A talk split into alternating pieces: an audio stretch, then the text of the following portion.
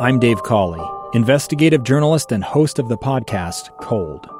Don't miss Cold's new season 3, where I look into the unsolved disappearance of Cherie Warren, a woman last seen leaving her job at a Salt Lake City office in 1985. Police cast suspicion on Cherie's estranged husband and boyfriend, but never made any arrests or recovered Cherie's remains. Find Cold Season 3, The Search for Cherie, anywhere you get your podcasts. Inside Sources. Welcome back, everyone. Final segment of Inside Sources today. I am Boyd Matheson, opinion editor of the Deseret News. Always great to be with you. And uh, as we've been covering a lot of the politics, again, reminder tomorrow's special extended edition of Inside Sources, 1130 11 to 12.30 we'll have the uh, four gop gubernatorial candidates uh, with us for a, a, deep dive forum uh, not just the uh, ping pong answers but we're going to have each of them come in one at a time uh, social distance of course will be remote. And uh, we will have a serious conversation about the issues of the day especially as it relates to utah jobs the economy and how do we move forward. Again partnering with our friends at the world trade center utah miles hansen will join me uh, to moderate that. Uh, if you missed any of the political conversation today, you can always pick that up on the KSL Politics podcast, uh, including my conversation with Chris Peterson, who will take on one of those Republicans. He's the Democratic nominee uh, for governor here in the state of Utah. So we'll continue our conversations with Chris uh, rolling into the fall as well.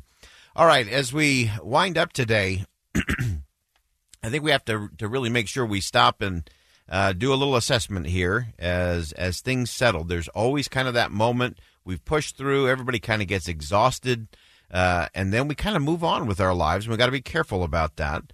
But the thing I want to stress today is that if you want to bridge a divide, if you want to bridge a divide, you cannot continue to drive the wedge of division deeper. You have to remove the wedge. So think about that.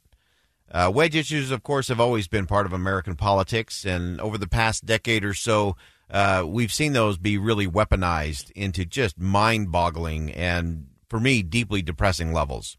Far too many politicians, activist organizations, lobbyists, elected officials, influence peddlers. Uh, I call it the industrial complex of division. And many of them have decided that they'd rather drive a very lucrative wedge for fundraising than build a bridge of understanding where we can actually get to improvement. And when raising money and winning elections on divisive wedge issues prevents good policy and real progress, I have a real problem with that. And I think right now in our country, these divisive wedges are, are blocking us from having real conversations. Uh, and not just the real hot issues of the day. It's everything healthcare, immigration, education, poverty, addiction national debt, mental health, all of those are significant. Obviously, over the last few weeks, the uh, the wedges impacting race relations, prejudice, criminal justice, discrimination, law enforcement, all of those have been laid bare over the last few weeks. But here's the deal pounding on those wedges only drives them deeper. Ignoring those wedges will just allow them to burrow deeper, where they will ultimately create real destruction and deeper divides. Remember, the farther a wedge goes down, the wider the divide becomes. And there's far too many opportunists out there that want their moment of fame, want their social media moment, want to do the boondoggle of raising big money. Uh, all of that comes with a really high price. And so we, we have to have these different kinds of discussions. A lot of conversation going on about defund the police. Is that serious? Well, it depends. Uh, if you're using that slogan, easy to chant as a wedge issue to win votes or to raise campaign cash, that's just going to deepen and widen the divide. If, if on the other hand, uh, it's part of a group that believes law enforcement can be reimagined and recreated by dismantling some things or assessing some things or getting a new, paragra- uh, new paradigm or a new model, you can get towards a bridge. But but just the chants and the slogans only make the wedge drive deeper. And and a good thing to to keep your kind of your spidey sense, your red flag sense on this is that wedges are almost always presented as a false choice. It's this or that.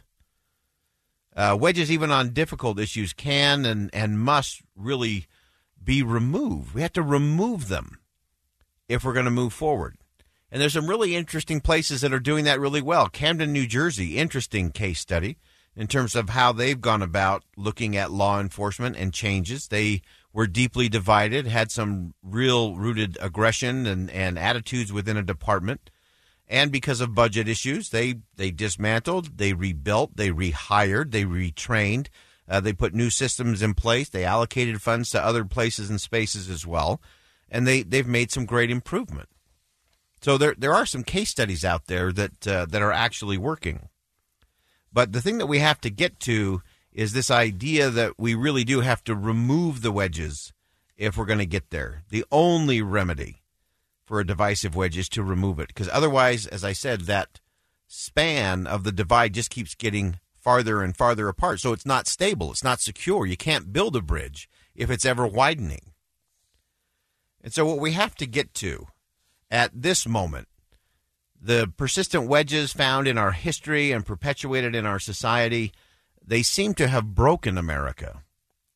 And there, there might be one redeeming quality to those wedges that we're experiencing in our country, and that is that these wedges won't just break us. The wedges may just break us open. Broken open.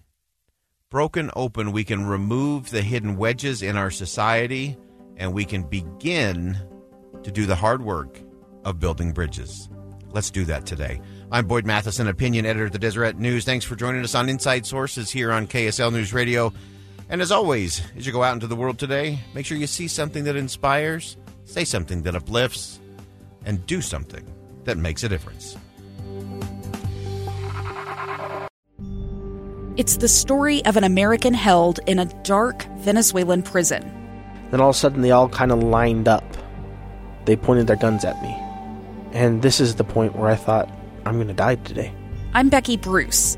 I spent a year working on Hope in Darkness, which now has more than 2 million downloads.